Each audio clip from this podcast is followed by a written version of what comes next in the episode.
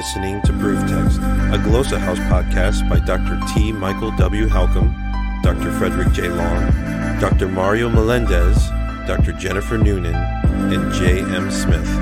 Welcome and enjoy.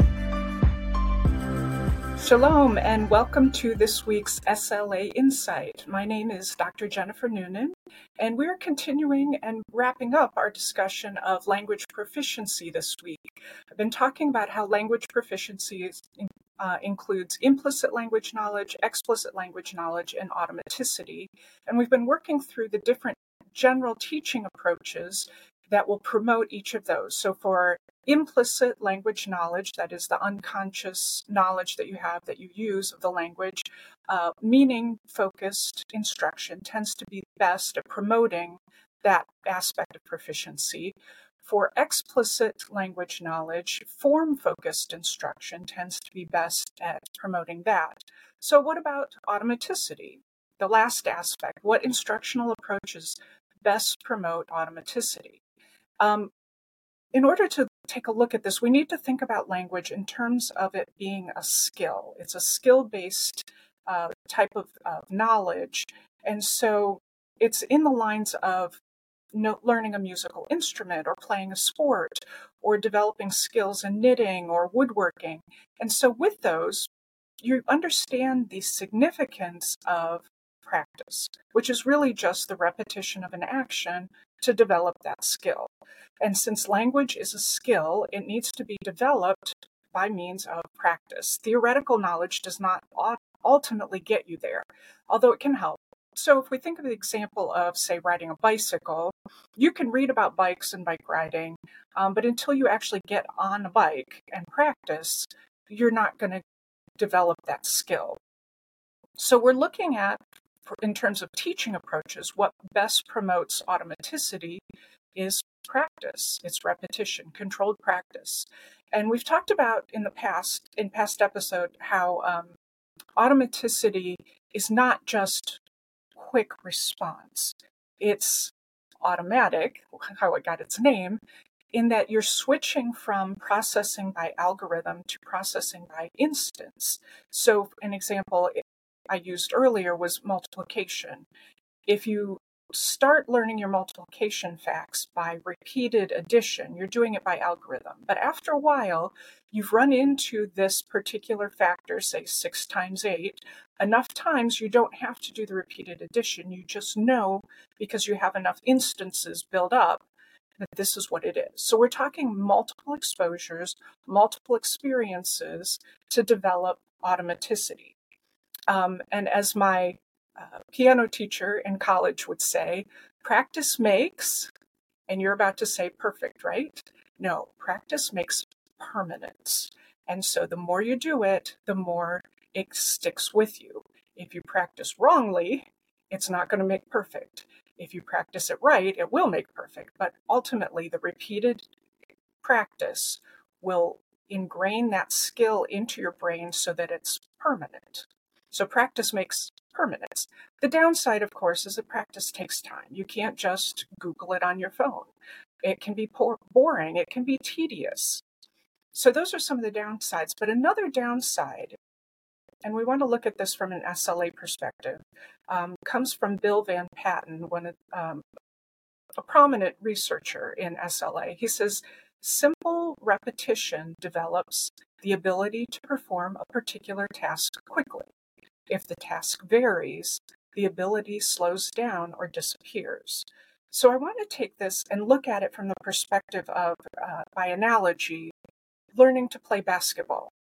So if you lo- do simple repetition, that is, for example, you just practice free throws, you will get very good at free throws. That simple repetition is going to develop your skill in free throws.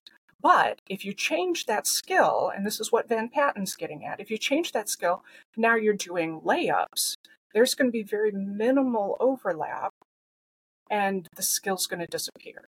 And it's really going to disappear if you suddenly change to something significantly different, like dribbling or passing. Okay, so simple repetition is going to give you that simple skill. And so if we take that then into into the the realm of language learning, if you learn language strictly by rote memorization, you, for example, have learned that when someone comes to you and says, Hi, how are you? you can respond with, I'm fine, how are you? That's controlled practice, simple repetition. But what happens if somebody comes to you and says, Hi, where are my keys? You can't just do a simple, I'm fine, how are you? That's not going to work. It's much more complex than that. So if we go back to our example of basketball, um, there are fundamentals, and it is important to do some drills. You drill the basic skills. You drill dribbling, you drill passing, you drill shooting, you drill layups, you drill all these things, but you still aren't going to be able to play the game until you play the game. In other words, there are issues of strategy, there are issues of thinking on your feet, there are issues of running plays, there are issues of learning different defensive methods depending on who you're defending. And all of those things have to come into play, and those higher order skills also have to be practiced. Because even though in basketball and in language you have a limited number of fundamentals, every single game is going to be unique. There's an infinite number of ways you can combine those fundamentals to create a basketball game or in language to create a conversation. And so you can learn the fundamentals and you should learn the fundamentals. But if you just do the simple rote practice, you're never going to be able to play the game. You've got to have the exposure and the experience of getting in there, thinking on your feet, and doing it, um, not knowing who or what's going to be coming at you from the other team. So the what I'm trying to get at here is that rote memorization and simple drill practice have a place. But ultimately, we're going to come back to meaning focused instruction, which is what we talked about for implicit language knowledge. You need to be in the game. You need to be practicing that skill. You need to be doing it in a context where you don't know what's coming at you. And you've got to be able to think on your feet and you've got to be able to jump in, um, fix things if they don't go right, make adjustments, and work it so that you get your meaning across or so that you understand the meaning coming at you. Um, but like with basketball, we're not saying you jump in NBA finals, okay? You start small. You start with a game of pig. You start with a game of horse. You start with one on one, two on two, and you start developing the strategies. You start working the angles, and eventually you're able to get up to a real game. And the same with meaning focused instruction, developing automaticity in the easy places and work your way up to where it gets more complicated. And so, what we're talking about is repetition, repetition to develop automaticity, but not just for the simple fundamentals, repetition in the context of meaningful communication that will get you much further than that simple repetition or controlled practice. So, for to sum up, for learning or developing automaticity in your language proficiency, you need repetition, you need practice, and you need controlled practice for the fundamentals. But you need more than that meaning based instruction. You need to practice in the context of communication. That kind of repetition will get you much further and allow you much greater flexibility with your communication, both understanding and producing the language. So it takes time, it takes repetition, but it takes repetition in the context of meaningful communication.